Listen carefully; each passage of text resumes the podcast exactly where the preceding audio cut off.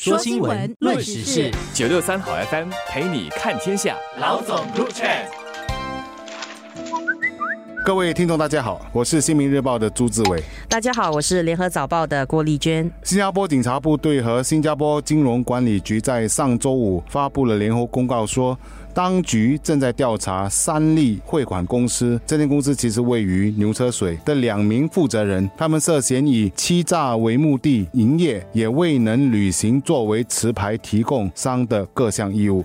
而政府在刚过去的星期天举办了一共四场的讲解会，向大概两百名苦主解释三利汇款公司的调查进展。而据我们的记者观察，哈，每场的讲解会平均长达一个多小时，由一名经管局和新加坡警察部队的代表主持讲解会，并保留十五分钟让苦主提出问题。受访的苦主都认为，哈，讲解会主要是要让他们了解警方已着手调查那间汇款中心所存在的。问问题，但并没有解决他们的切身需要，就是要把他们辛辛苦苦赚来的血汗钱拿回来。这起汇款风波是在去年十月被揭发的，涉及的汇款公司主要是有三家，汇款呢呃金额总约是一千六百万元。如今四个月过去了，汇到这些中国银行户头的现款尚未被解冻的，但涉及金额最多的山利汇款公司却突然宣布要归还他们的汇款执照，停止业务。那这难免就让人觉得事有蹊跷吧？涉案的苦主现在更是心急如焚，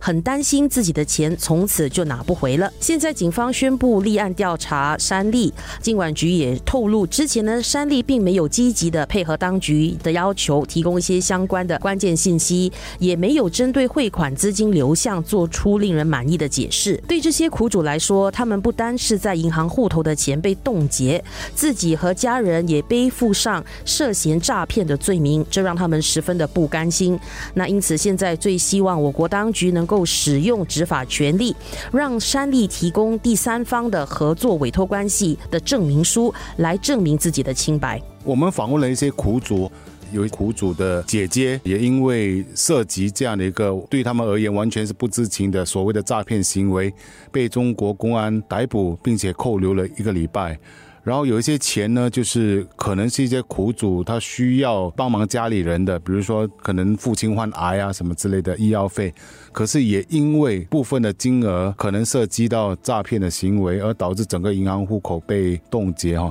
所以这件事情其实它的影响力是非常广泛的，而我也很欣慰哈，就是新加坡当局包括经管局跟警察部队啊。其实目前也都在帮忙，也向各个苦主了解他们的情况。也要对那两位涉及案件的这两个三例的负责人哦，啊进行调查，看一看怎么样的采取一些什么样的行动。这场汇款风波其实也让消费者意识到，原来传统汇款商的这个汇款方式竟然存在这么大的风险。不少消费者，尤其是来自中国的客工，以前喜爱选用传统汇款商的服务，除了因为是习惯了，主要也是因为手续费比较低。如果是选择第三方代理的汇款方式的话，还可以得到更划算的汇率，没想到正是这个第三方代理的方式出了问题，让他们的一大笔汇款就被冻结了。今年一月起，金管局已经禁止本地所有的跨境汇款公司使用第三方代理汇钱到中国，近期是为期三个月的。早报记者后来也为消费者梳理了现在的各种汇款的渠道，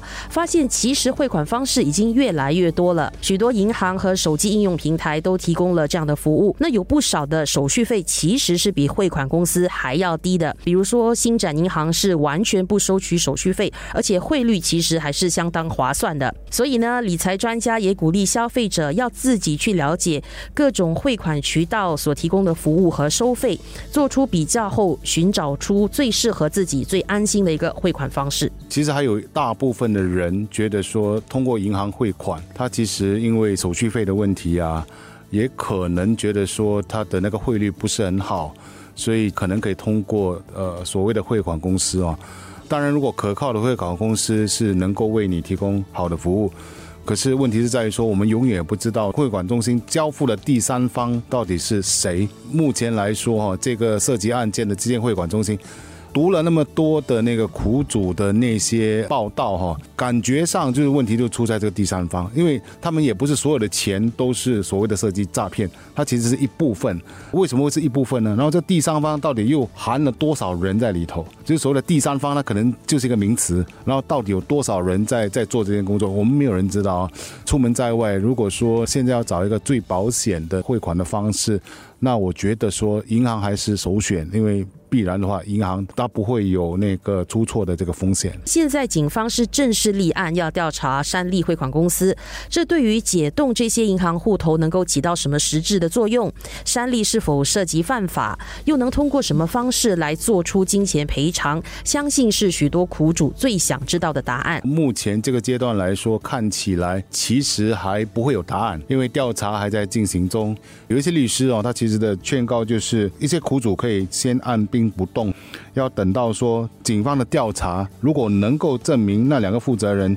确实是利用公司为幌子进行非法勾当的话，那这些苦主是可以在公司法下起诉这间公司跟他的负责人的。当然，如果到时如果公司没有剩余的资产，那负责人的个人资产可能也会被中空，用以赔偿。这次的事件涉及的是许多合法汇款的中国客工，对我国的金融中心形象也起了一定的影响。我国和中国的执法单位呢，我觉得必须加强合作以及信息交换，设法帮助这些人更快的解冻他们的户头，缓解汇款人的忧虑。